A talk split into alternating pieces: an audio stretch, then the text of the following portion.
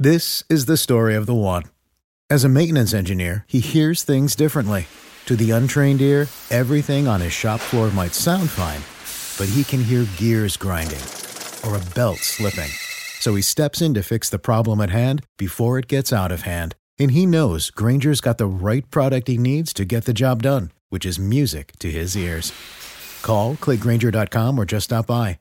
Grainger, for the ones who get it done.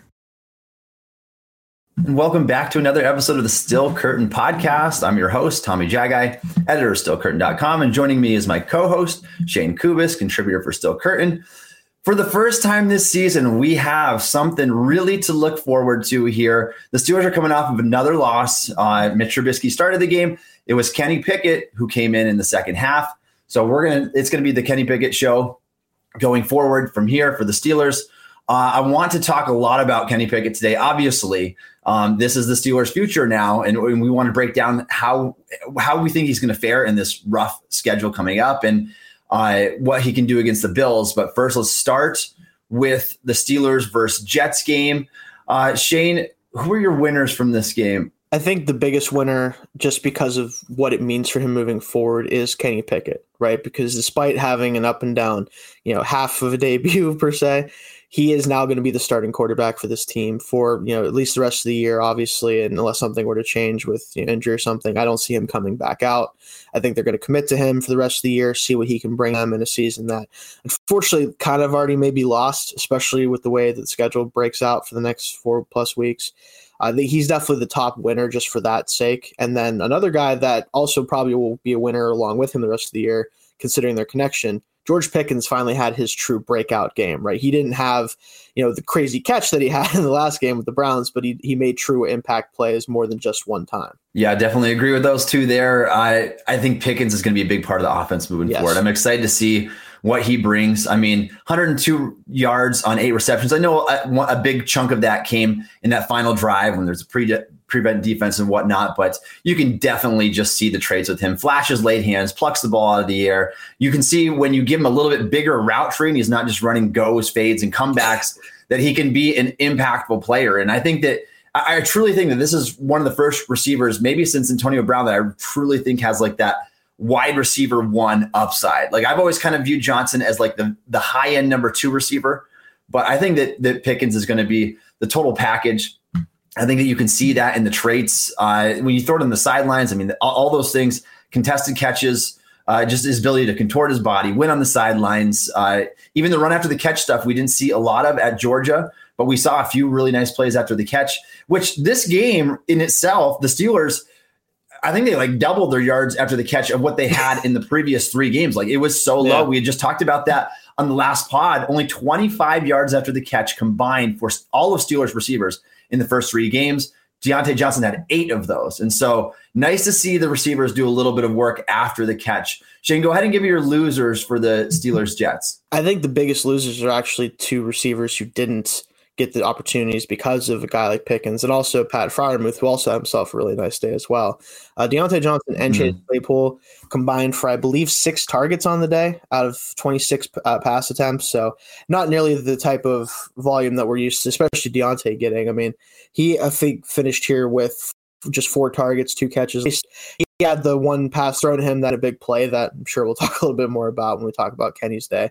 But zero catches, you know, he made very little to no impact in the game whatsoever. Wasn't even really good as a blocker on screens or any other plays. Like those two definitely had some of their rougher days as Steelers in general. Yeah, and uh, Johnson in particular, like he was close to to making a big splash play there. Toe was on the yeah. line on that touchdown. I thought I thought that that was probably the yeah. best throw by Mitch Trubisky this season so far. It was over the middle yes, of the field. I would say it was right in a bucket sure. where it needed to be. Just ran out of real estate there. Just it makes me bit, wonder yeah. too if Johnson gets his toe inbounds. And I mean, it was close does Tomlin pull Trubisky in this game or does he ride him out? Like that's a difference in scoring seven points or not before uh, they go into the tunnel. And so I mean, we don't know. Like hindsight is twenty twenty. Maybe he would have made the switch yeah. anyway. But if he does make that big time throw, and that's what it would have gone down as when they charted as a big time throw, uh, that maybe would have made a difference in his mind. I don't know. I want to add maybe. to that a little bit too, Shayne.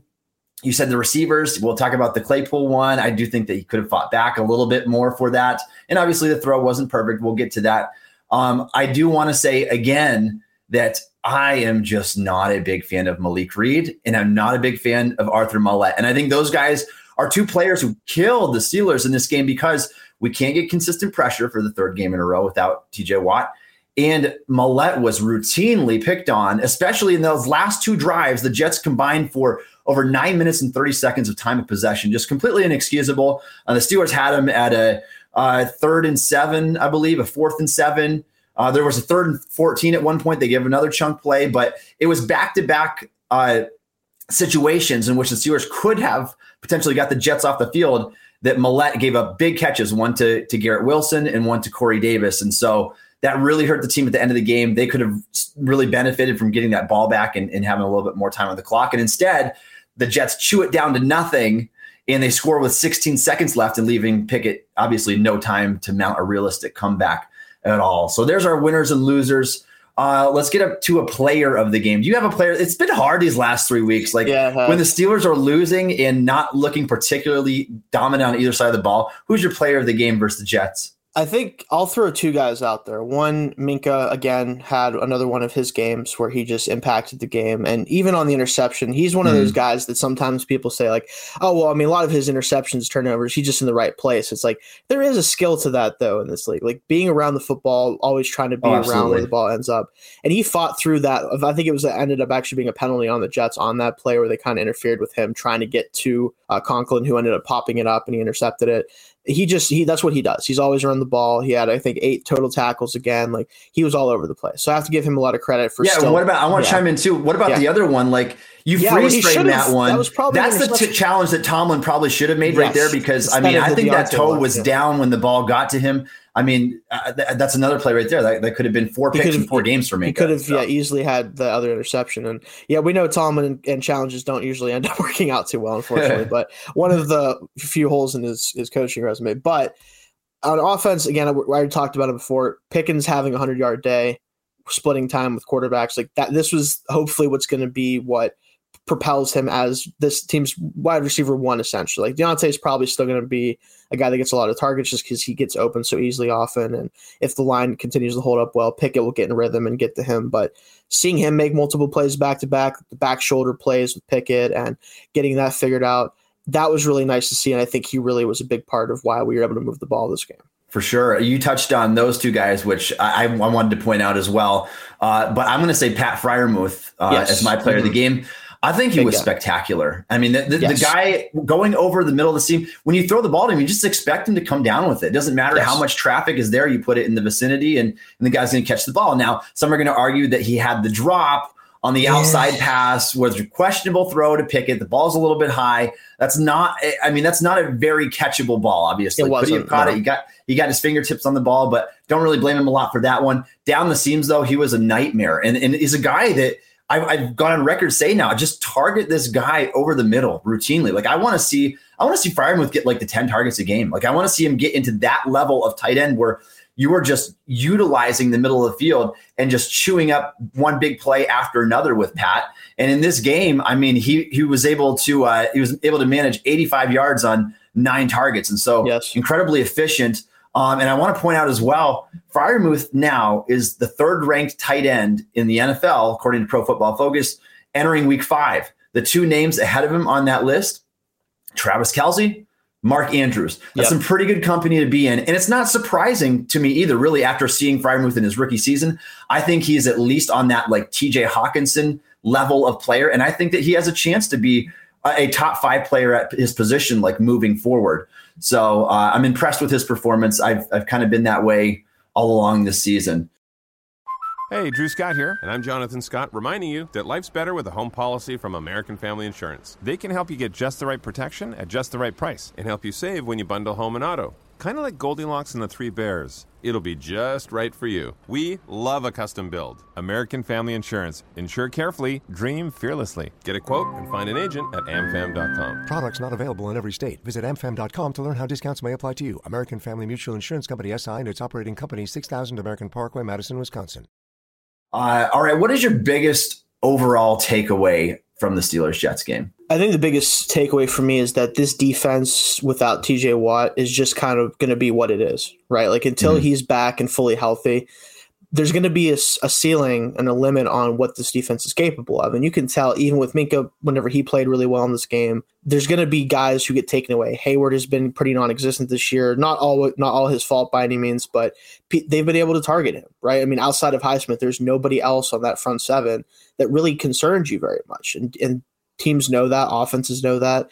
Is if you can block Highsmith, you can block Hayward, you're probably going to be all right. And that's just kind of what it's probably going to be until he's fully back that's something that with Pickett now in the fold, it is going to be a problem for him, I think, because unlike what Trubisky had at first, you know, the first game especially, and even after that first game for a little bit, and what some of the quarterbacks have had in the past with us, he's not going to be able to rely on that defense as much to kind of back him up if he does make a mistake or if he does like you know throw into double coverage trying to make a play they're not going to be able to pick him up as often as some of the defenses in the past have. Yeah, I agree completely there. It's just not the same without TJ Watt. And, and the, I mean, the proof is in the pudding now. We're 0 7 without Watt. The Steelers give up almost a touchdown more per game, uh, less than half as many sacks when he's not yeah. on the field. And so you mentioned Highsmith. Highsmith had a, a, a uh, a pretty decent game. He got a couple did, pressures in there. He he missed two more sacks. He's already the, the NFL sack leader at five and a half. He could have had seven and a half right now. I know. He yeah. had Zach Wilson in the grasp and just wasn't able to bring him down.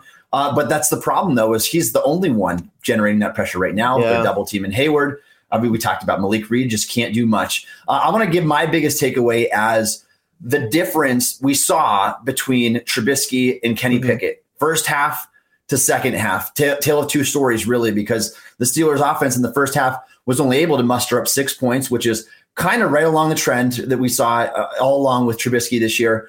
Uh, yeah. Uh, and three of those points came, if you remember, as time expired. There was no time left. Yeah. And Trubisky was bailed out with a late hit on a, a pass that was intercepted. Then he's taking a shot at the end zone. That pushed them in field goal range enough where I think Boswell drilled like a 59 yarder. And Something so ridiculous. Yeah. It, yes. He's Boswell's going to do his thing. So, right. Yeah. Uh, so six points in the first half, even with that penalty with no time left on the clock. And so we saw that go up. That was 14 points in the second half for Pickett. He was aided by Minkah Fitzpatrick, almost got the pick six on that one. He went out at the three yard line. And so uh, that was one that obviously put him in great scoring position, but he did have a really nice drive too, in which he worked the ball down the field and eventually capped it off with uh, another rushing touchdown. And so uh, I think the biggest difference watching going going from Trubisky to Pickett is just being able to see him move his eyes around the field. Like you can really tell on the all, all 22, he's not just staring down one receiver. He's looking over the middle of the field. He's looking at deeper reads. He's and, and then he's engaging in them and he's, he's throwing to those guys instead of just checking the ball down underneath.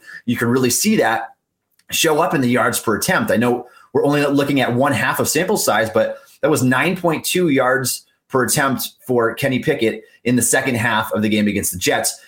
The last time that Trubisky has averaged at least nine yards in a game.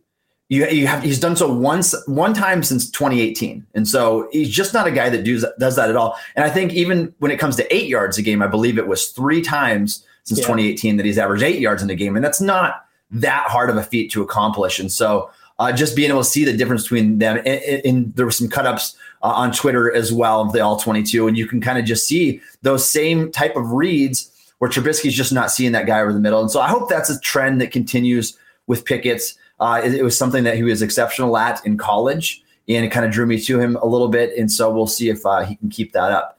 All right, we're going to move on to our next discussion topic. We're going to talk about Kenny Pickett in his first start. Uh, before we get into the Bills game itself, let's give Pickett a grade against the Jets. And I know that you did this in your QB report card. So go ahead and start us off, Shayne. So I gave him a C plus because I felt like it was almost a completely, almost right down the middle type of debut for him. And I think that when you look at the turnovers, obviously the double, uh, excuse me, the play to pick it, uh, excuse me, to Claypool, where he was double covered for the most part. The safety kind of came over late, but it was still a double covered play. He was trying to give him a chance to make a play. I understand the throw. I would have liked him to lead him farther outside, away from Whitehead, so he couldn't make a play on the ball once the ball was tipped up. But I give it kind of a 50 50 where I would have rather him not thrown the ball, but also Claypool needs to make that play kind of situation. Your mm-hmm. 6'4 receiver, yeah, we've seen this with him, unfortunately. That's why I wanted him to be in the slot more because I didn't want as many jump opportunities, even though he should be good at that. That play, I kind of give 50 50 blame. The, the second pick, that was just him being late to the outside. You don't want to do that as a quarterback. We all know that. When you do that, balls get tipped, they get intercepted, take back the other way. Like we've seen that happen millions of times. He needs to be better with that. Just throw the ball away. Lives to see another down, especially whenever you're trying to keep a drive alive and keep the Jets from getting the ball back. He knows that. He talked about it, I'm sure. It that's the type of stuff that he does need to work on. But almost everything else, that is what we need to see from this offense, right? Like he did work the middle of the field. He trusted his eyes. He looked for guys. He didn't just lock on his first target. And that's what separates him, I think, at this point from Trubisky is I'm confident that he isn't going to just say, Hey, I'm looking for my first read. If it's not there, I'm gonna have to make something happen he is comfortable going to a second, third read, and then he can run. We see that. You know, he had two rushing touchdowns in this game. He's mm-hmm. able to make plays with his legs if required to, but it's not his second option on a lot of plays, right? And that's kind of what happened with Trubisky. And he wouldn't even pull the trigger on that most of the time when he did try to run. So everything overall, I think when you look at it, it was an up and down performance, obviously, but he showed everything good about him as a quarterback and some of the stuff he needs to get better at. Yeah, I'm going to go just a bit higher on my grade, but I agree with you for the most part. I got uh, Pickett with a B minus in his 1st mm-hmm. NFL action.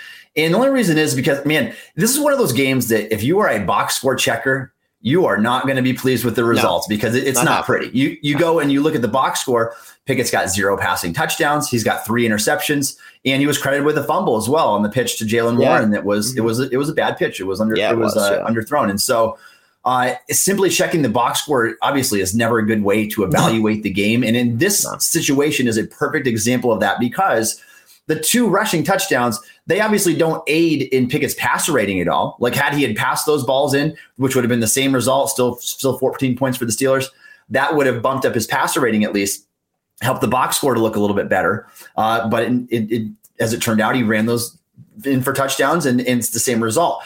Uh, I think that Pickett really only had one bad decision this whole game, and, and to me, that was the one trying to throw across his body across the field yes. to Pat Freiermuth on that pass. I don't think the other pass to Claypool was a bad decision. It just wasn't a perfect throw. Like you want to yeah. see, like you said, you want you want to see that ball get out there a little bit farther, lead him more a little a bit closer to the sideline so that the safety stays out of the play.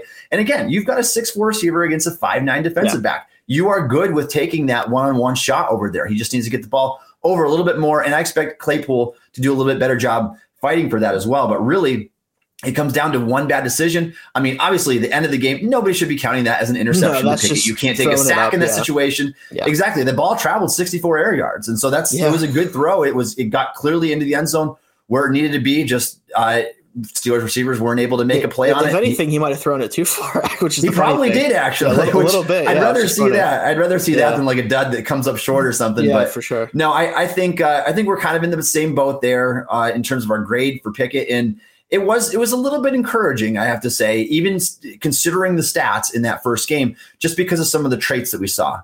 The yeah. fire that he brought to the field, yes. his willingness to throw over the middle, mm-hmm. and he let it rip sometimes. Like that one where he took the lick in the chops oh. from Quinnen Williams, and he mm-hmm. had that dart to Freiermuth, and, and, and Freiermuth was just caught like two yards short of the end zone, and that was that was a great play. That was a grown man got, play right there. Got up and laughed at the guy who hit him too. Like he, he did. I love that energy from it. him. Yeah, yeah, for sure.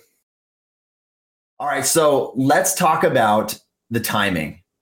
We both mentioned last week on the podcast that yeah. ideally in a perfect world, we would have liked to seen Pickett come in at the as soon as the Browns game was over with, like in Tomlin in that next press conference saying Pickett's our guy moving forward. Now we've got 10 days to prepare for the New York Jets at home. This is not a great football team. And, and perhaps the results could have been different. I don't know. I mean, it was a 24 to 20 game. And uh, Pickett didn't get a ton of time of possession in the second half, particularly in the fourth quarter. And so uh, you you wonder if the results could have been different had he been able to prepare for that game. As as it turned out, though, it was Trubisky who took all the starter reps. Pickett took a back seat, and Tomlin was obviously comfortable enough to throw him into the game as a rookie with no experience whatsoever to to try to lead the offense after Mitch Trubisky struggled. I don't know if that was the right move or not, and so I'll, I'll start with you, Shayne. Was the timing right for when we saw Kenny Pickett see his first NFL action? I think it clearly wasn't, obviously. And I, again, we you just talked about it and we talked about it last week. I think obviously, if you want your rookie quarterback to come in and play, you want it to be as fruitful a situation for them as possible, which means they get all the reps that they can possibly get. They understand exactly what the game plan is going into the game. They have the opportunity to set the tone as the quarterback or the offense. And you're playing a team that, again, we should have been able to beat, and we very well could have beaten, given it's going our way differently. Right? sending him out as his first true start against Buffalo, which again we're going to talk about that game next, but it's just asking a whole lot of him. And he is the kind of guy that I think is capable of living up to that moment, but I don't know if everyone else around him is. And that's kind of where we're at with this team is the fact that we're asking a rookie quarterback to hopefully save our season kind of tells you where we're at as a football team right now. Mm-hmm. We have talent in certain places, but there are gaps on this roster. And with TJ Watt out, the defense doesn't have the cohesiveness that it had, and everything they want to do doesn't work as well because of the lack of presence from him everything is kind of in this limbo period where the reason why we're going to pick it now and why Tomlin made this decision is because he understands, and we all understand, I think, as fans, that it's our really only chance of getting back into this season. And I would have much rather seen him have the opportunity to come out and set the tone as a starter against the Jets fully, obviously. And I think even the coaching staff probably feels the same way right now if they would have rather done it that way. But in the NFL, sometimes it doesn't happen the way you want it to happen, right? You can't always predict everything and make it perfect. So I do hope that it's not going to ultimately hurt him very much, and I don't think it will. It just doesn't seem like that's the kind of guy Pickett is. But it definitely wasn't the right time, I could say. Yeah, look, I mean, it's one of those situations. Like I said, it's always 2020 hindsight. And so yes. we we don't know how things would have played out. Like we can go back and, and you and I were just talking about this uh, before the pod started was did the Steelers even make the right move by signing Trubisky this offseason? Like if they if they knew in their mind like we want to get our rookie quarterback on the field as soon as possible, uh, did they need to go and spend that money? W- would they have been just as well off signing Rudolph? Now, obviously, this is this is all in the past, and so we can see things uh, with that vision there, knowing that this is already unfolded, and so. Um, obviously, looking at it now, no, Trubisky signing Trubisky wasn't the right move, but they were covering their bases at the time.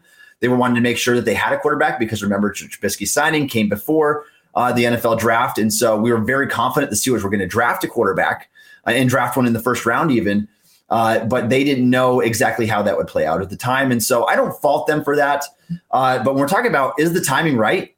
I would agree with you. I don't think the timing is right in in the term in sense of how the Steelers handled this situation. Like if my options are A, the Steelers start Pickett from the beginning of the season, B, they start him after the Browns loss and you got 10 days to prepare for the, the Jets. Or C, you start him after the week nine bye. Like I think all three of those options would have been better than just having him jump into the fire again in the second half against the Jets trailing and then going into this rough, rough schedule coming up right now where you've got the Bills on the road, Bucks at home, Dolphins on the road, and Eagles on the road before the bye. Like, I mean, that is one of the toughest stretches any team will face this year. And so I'm a little bit worried about how that's going to go down.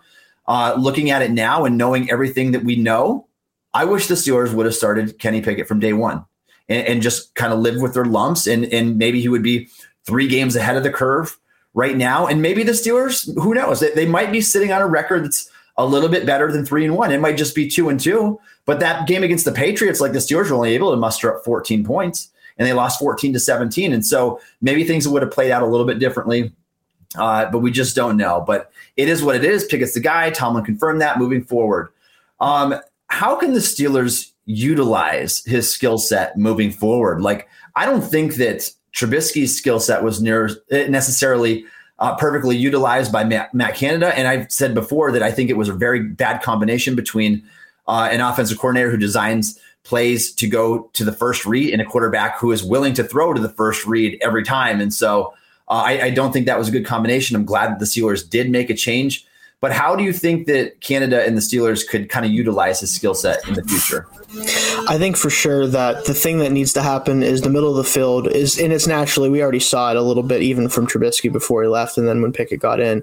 That has to be the area of focus for him. Pickett was so, so good throwing over the middle of the field at Pitt and that's something that he's very comfortable with, right? He reads the field well there. You saw the throw, like we talked about before, where we got pounded, but he still threw the ball right where it needed to be to Freiermuth over the middle.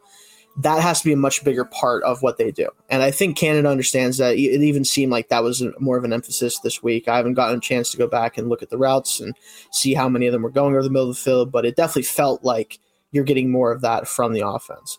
And ultimately, like you need to let him do what he did also, which is escape the pocket whenever he needs to and throw the ball down the field to these receivers that should be able to make plays for him down the field. And we saw him with Pickens already. Like they have a very good rapport on the back shoulder stuff and the design kind of throw it up and go get it plays.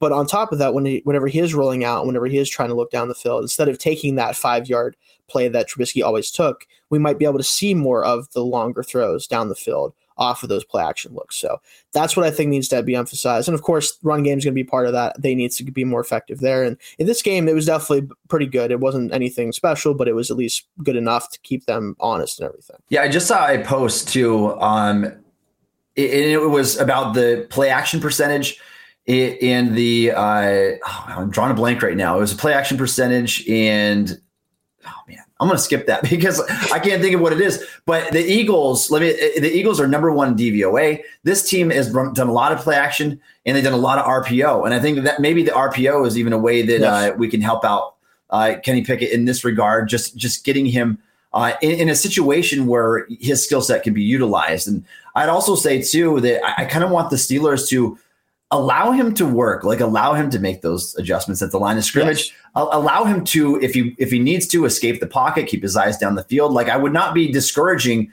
any of that kind of stuff. I would encourage it because uh, that's where Pickett wins best. And and so I think if they can kind of keep like up the same level of intensity that we we saw in in the first in his first appearance against the Jets in those two quarters there, um, I think that that could be good for him moving forward. Like I don't want him to get gun shy. Like that that would be the worst no. thing for him. Is yeah, is if they go back the other way. Yeah. yeah. I mean that that would be dev- devastating to a quarterback, and so definitely don't want to see him get gun shy, even with the three picks. I hope that his confidence is still through the roof. Um, I, I, had heard that Ben Roethlisberger had messaged him afterwards and was talking Apparently. to him. He said that yeah. Ben said on that on his podcast, and so uh, so, and that's what I, I want to see kind of moving forward. Is I agree with you there. Um, just keeping his eyes down the field and continuing to to work the middle there.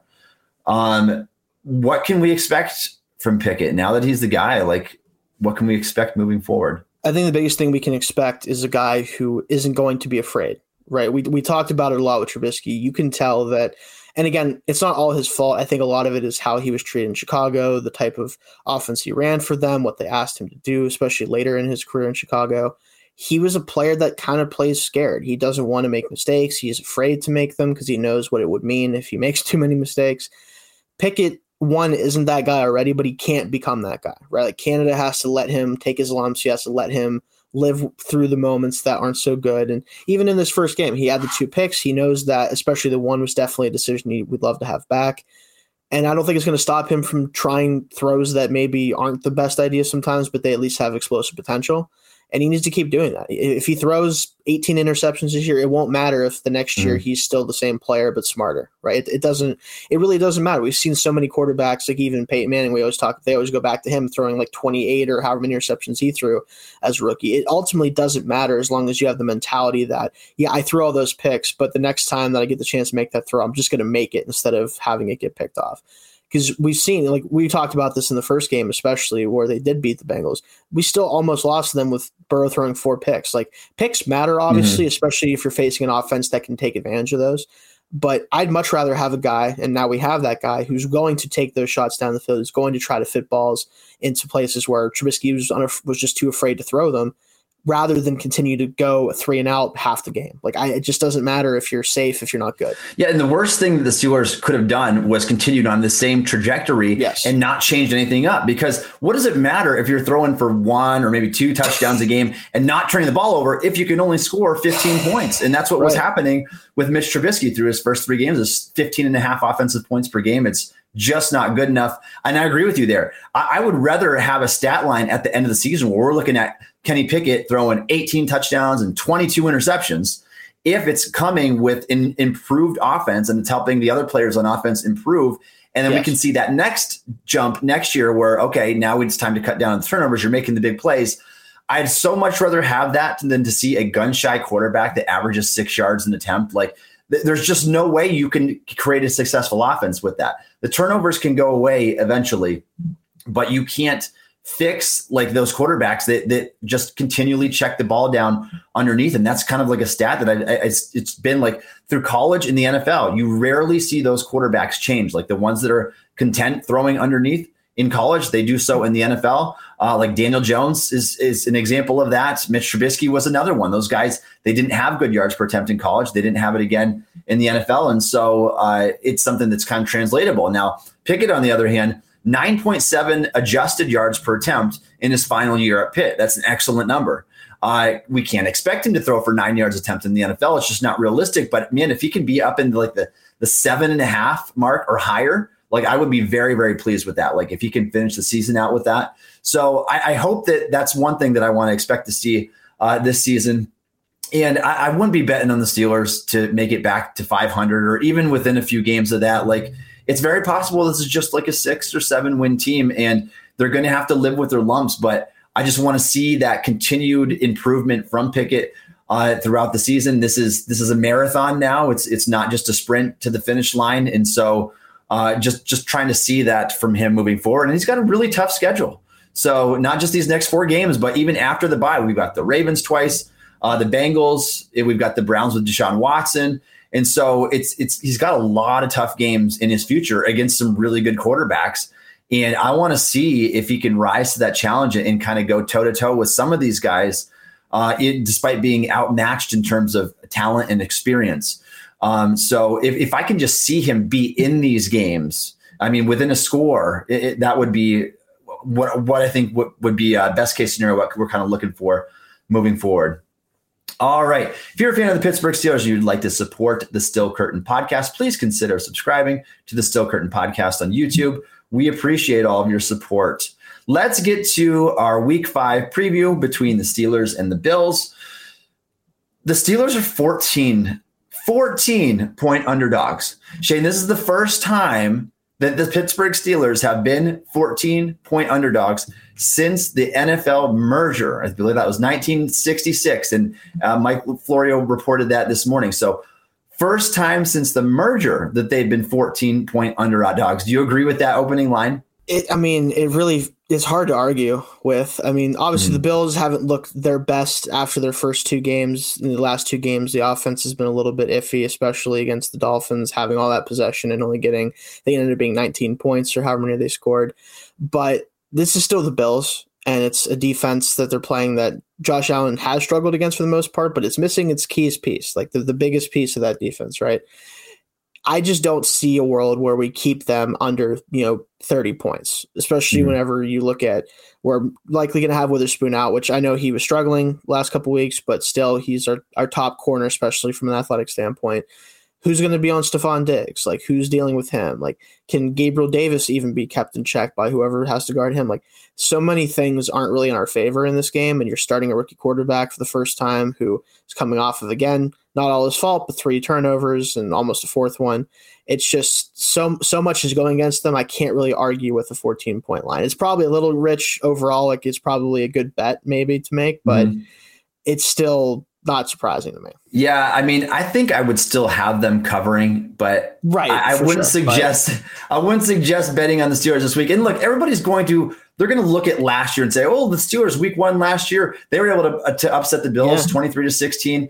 This is not the same situation. I mean, I, I, think that Josh Allen has taken that next step forward. The Bills bolstered their roster. They got Von Miller, so now we got we got to worry about Von Miller against Dan Moore, uh, and just everything as a whole. Like this is Kenny Pickett's first start. It's coming on the road. It's coming against arguably the best team in the league, and if not the best team, then probably one of the top three teams right now. And so it's going to be a big, big challenge for the Steelers to be able to overcome. And a Steelers team that offensively has gotten worse since last year. Now, I'd expect their offense to eventually get better under Pickett instead of Trubisky. But this offense is, I mean, bottom of the barrel going against an outstanding defense right now. Uh, let me throw, uh, I'm going to spitfire you some stats right here. The Bills defense through the first four games, they've allowed 234 yards per game. That's good for first in the NFL. 150.8 passing yards per game, also first in the NFL. Uh, they're allowing 14 and a half points per game. That's second in the NFL. They have three and a half sacks per game. That's sixth in the NFL. And their total defensive DVOA, uh, is second in the NFL. That is a really good defense, and it's not hard to see why. They've got depth everywhere, and their front seven is outstanding. Uh, two full rotations of pass rushers. I mean, it's just a really, really tough matchup for the Steelers. And so it's not hard to see why uh, the, the Bills were favored so heavily in this game. Not only that, but I do want to talk about Sean McDermott for a second as well. McDermott is eight and three all time against rookie quarterbacks. So not only is Pickett a rookie, he's making his first start this week. So he's eight, McDermott is eight and three all time against rookie quarterbacks. Uh, and in those 11 games, those rookie quarterbacks have thrown for a combined seven touchdowns and 17 interceptions. So it hasn't exactly yielded great results on the part of the quarterback. And if Steelers can't have that, it's going to be tough. It's going to be really, really tough. Uh, let's talk about our injuries for a second, Shayne the Steelers, they're always so late to like on these injury reports and stuff. I feel like too, they just yeah, don't they, shed a lot of light early they on. Try, they but try it, not to, yeah. They, yeah, they they make us work for it. But it does sound like uh, Ahkello Witherspoon is probably going to be out again this week, just based on Tomlin's comments. I said last week, like I don't, I know that Witherspoon really struggled in week two and three, but that was a bigger loss than I think people realized last week because if Witherspoon had been on the field against the Jets last week then Arthur Maulet would not have gotten just routinely picked on in that slot. That would have been Cam Sutton covering there. It would have we've had would have Witherspoon on the outside. And I think it it could potentially make a difference in that game. And so having not having Witherspoon again for this week, that's rough because you've got Stefon Diggs, one of the best receivers in the league. That is a tough matchup for any Steelers corner. And Witherspoon is really the only one with a combination of length and athletic traits that you want out there. Uh, it, even as good as Sutton is, like Sutton is, he's undersized and he's a below average athlete. Just just speaking factually based on his uh, measurable numbers. And Sutton's a really good player. Don't get me wrong, but when you have to bump everybody down a level. And now Sutton is playing outside, and Maulet is in the slot, and, and Wallace, Levi Wallace is outside, going against Stefon Diggs, Gabe Davis. These are tough, tough matchups. Uh, we're going to talk about as well. So uh, it just that that one right there, the Witherspoon one can hurt them. The rest of the team, it looks like everybody is going to be good. Have you seen anything else, Shayne? Uh, I haven't. It, it, does seem like everybody, even the guys who are a little banged up, because even Minkah had, I think, like a knee thing briefly, and Cam has been kind of dinged mm-hmm. up. Which I mean, when you're getting double teamed eighty percent of the time, it feels like that's to be expected. It's yeah, you're going to get banged up, and I, I, think Edmonds, I think, should be good to go too. Hopefully, from what I've seen. Yeah, concussion protocol um, for Edmonds, so yeah. I'm hoping he's back. He took a lick yeah. there on that, he, he was, and he was yeah. playing for the ball. Some people said that's a dirty hit It was, and he, nah, was, he was, he was, going for the ball, ball. there. Yeah. So, uh, and yeah. Edmonds, I think, is I mean, I think he had one rough game this year, but I think yeah. the rest of the it most part, been, he's been good. Yeah, I think he's been pretty good, and so that's a big loss too if they, they don't have him. Uh, so hopefully he can get back on the field this week. Should be good to go. Uh, let's move forward and talk about a matchups. So I was kind of already touching on this a little bit, Shayne. So I'll let you go ahead and, and go first and talk about any of the matchups that you want to highlight. Yeah, and we we already talked about this a little bit. I'm definitely concerned about our ability to check these receivers for the Bills, especially mm-hmm. obviously Diggs and Davis are the two guys you have to really worry about the most. They have other supplementary receivers that you have to worry about, but for the most part, it's going to be them. McKenzie could obviously cause issues because of his speed. Who do you put on him to deal with? But with, with him, I'm more worried about does mm-hmm. Stefon Diggs beat us deep? Does Gabriel Davis beat us deep? Like those guys are just they can get over the top, and with who we have at outside corner playing it's not the, the most you know speedy group of guys ever. You talked about Sutton; he's a really good player, mm-hmm. just not a great athlete. Kind of same thing with Wallace. So they concern me a lot because all it takes is a couple of those big Josh Allen deep balls, and we're going to be in a hole that we probably can't crawl out of. Like it's just what it is. So. Yeah, that could definitely be an issue this week. Like I can see the Bills kind of just running away with it, and I, I hope that's not the case. But again, you talked about those corners when we don't have Witherspoon, and and again, this is the problem. Steelers don't invest in their cornerbacks. When you have an injury, even to a cornerback who maybe you can just consider average, it really hurts the team because now you're forced to play a smaller, slower lineup. And Maulet, yeah. who is just historically bad as a 29 year old, we've seen plenty of, of, of, sample from him going back to his days with the Jets. He's not a cover corner. Like no, he is a poor man's Mike Hilton, he needs to do his work near the line of scrimmage. He's best in run support, but he, he just routinely gets picked on in coverage. And so uh, I do worry about the receivers in this game against those cornerbacks. That's a big one. Uh, and then I want to talk about the offensive tackles against the pass rush just a little bit more here because Von Miller is just such a handful. Like having another great season. on don't Hall of Fame pace, obviously, but you have Von Miller going against Dan Moore. I think the Steelers are going to have to do very similar things that they did with Myles Garrett two weeks back, and you're going to have to routinely chip him with a tight end or a running back. And the only problem with doing that this week is in the in that Browns game, they didn't really have to account for anybody else. Like Jadeveon Clowney was out that game. They didn't really necessarily need to shift any attention uh, in the direction of Chukwuma Okorafor on the other side, who I felt pretty confident about in that game. This game is a little bit of a different story because the, the Bills have pass rushers everywhere. Like it's it's not just Von Miller. You got Boogie Basham. You got uh, AJ Epenesa playing on the other side, but then you have um, uh, Randy Gregory Rousseau, Rousseau. Rousseau. Yep. And, and, Rousseau is, is he's a beast right now, and so yeah, I think that's well. it's going to be a handful, and they can move these guys around. They can have them rush from the interior. It's going to be a tough matchup all around uh, for the Steelers' offensive line, particularly the tackles. And I'm not sure if you can allocate quite as much help to Dan Moore this week. But I think that's going to kind of have to be the game plan because I just don't trust Dan Moore being left on an island at any point with Von Miller. So I think that one, that was one that could yeah. kill them it's it's it's tough because again, you also have to remember that the Bills have been able to do all of this pass rush with four rushers. Like they they do mm-hmm. not they have the lowest, if not they have to have. I think at this point the lowest blitz yeah. percentage. I don't even think I have to look that up. It's going to be under ten percent. Like they just don't have to do it. And if if they can get to Pickett with a four man rush, it's going to be a long day. It just is. Like you can't expect you know, Pickett in his first start mm-hmm. to pick apart a defense that has seven guys in coverage. Like you just you can't do it. So if they have to bring more guys in if they have to go into tighter packages, keep things condensed just to get the offense moving, then fine. But I really am concerned about that for sure. It's a huge concern, and that's not even counting like Ed Oliver, DaQuan Jones, Jordan right, Phillips. I mean, interior guys, the interior yeah. guys who can also get after quarterback. It's scary because eh, you just don't know who to account for. Obviously, you have to you have to shift towards Von's direction, yes. and knowing that yeah. that Dan Moore has been the weakest link on the offensive line as well. But I, I agree those are the two biggest matchups for us. Steelers defensive backs uh, and uh, going against a talented Bills wide receivers and Stefon Diggs, Gabe Davis, and then their offensive tackles going against a really, really talented pass rush this week. So that's one that could kind of spoil the game right there. Uh, a couple big plays is all it takes. So what? Let's go back to Kenny Pickett for a minute, and I want to ask you, what are your expectations for him in this game? Can he keep it somewhat close with Josh Allen. Is he going to statistically? How's he going to look? What do you think?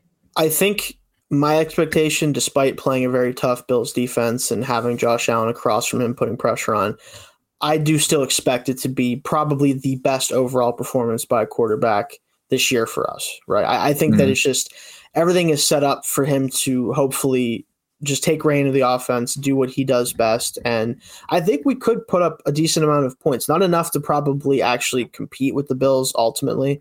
And I think part of why we'll have more points is we'll probably get opportunities because they're going to score a lot. Uh, I'm just worried about that too. Mm-hmm.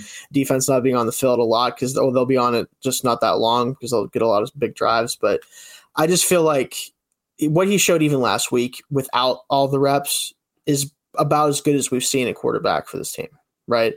I think mm that he can do more of that well, and I think he'll be able to handle the pressure. I just wonder is he going to be able to, like you said, keep pace with these guys? That's what I think is hard to expect. But I wouldn't be surprised if we score the most points on offense, especially that we put up this year. So let me ask you this: in the first three games, Steelers uh, were averaging 189 passing yards a game. Not great. The Bills are giving up 150 passing yards through four games. It, where would you set the over under this week for Pickett's passing yards? I think honestly, so I will say you have to factor in in the Dolphins game. The Dolphins barely had the football, so that is going to mm-hmm. knock that down a little bit.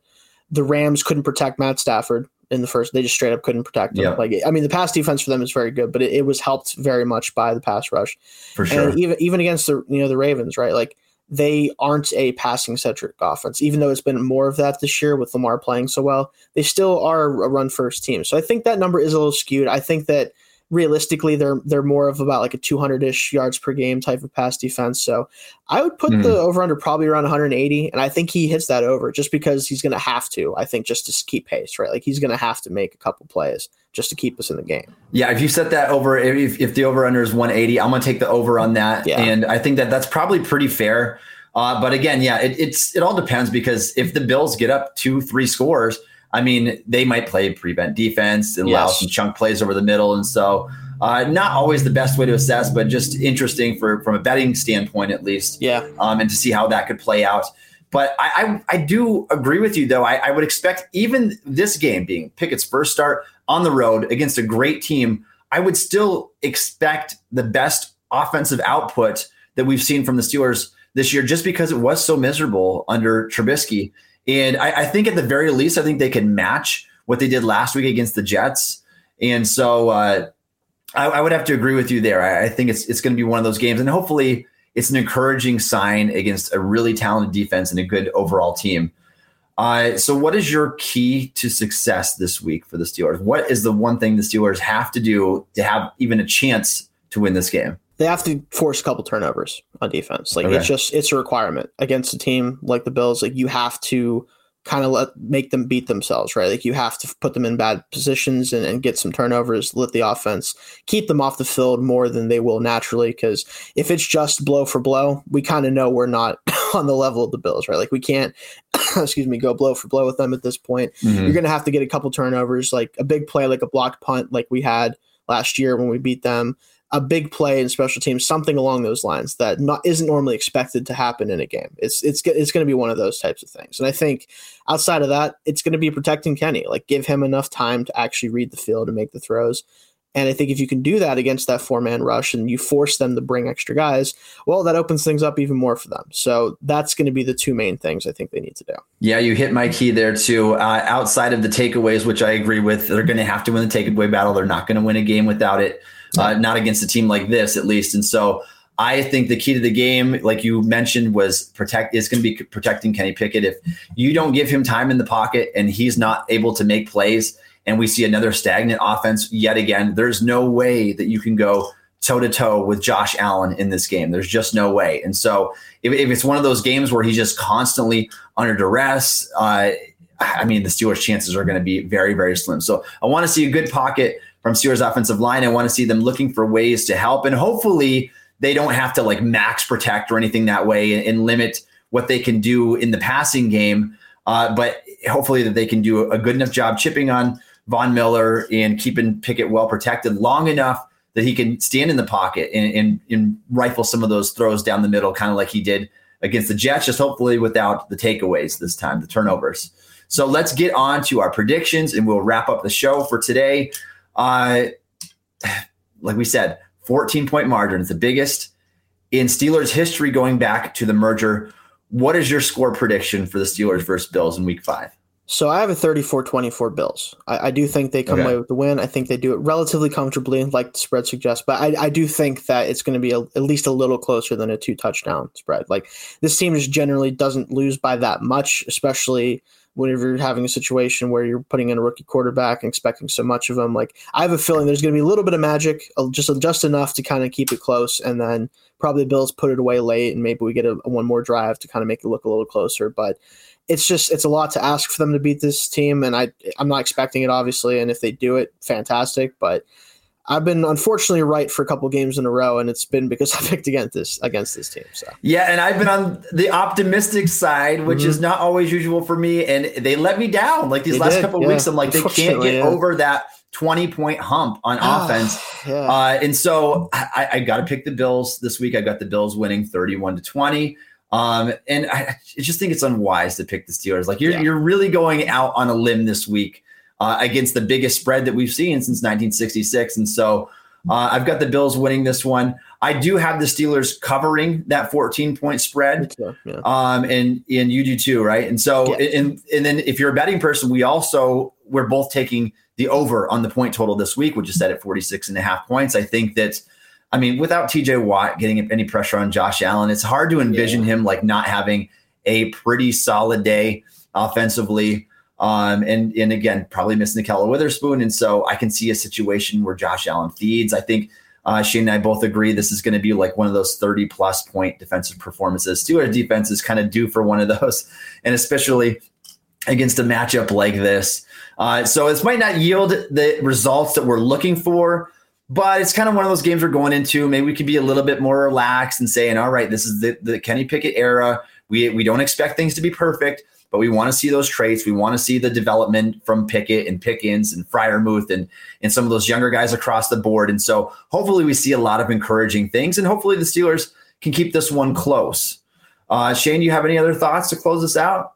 Other than just the fact that again, I'm I'm just excited that we're gonna get to see Kenny Pickett hopefully the rest of the season and see what we have in him, so yes. that we, we kind of know what we're getting into in the future here. Yes, and, and how big of a curveball that would that have been if Tomlin said, "No, nah, I want to go back to Trubisky," like in his post game press he conference. Apparently said that he thought about it because of the familiar with the Bills. Yeah, it really throws me off because like the problem with that ultimately is that guess who also is very familiar with uh, Trubisky. Yes.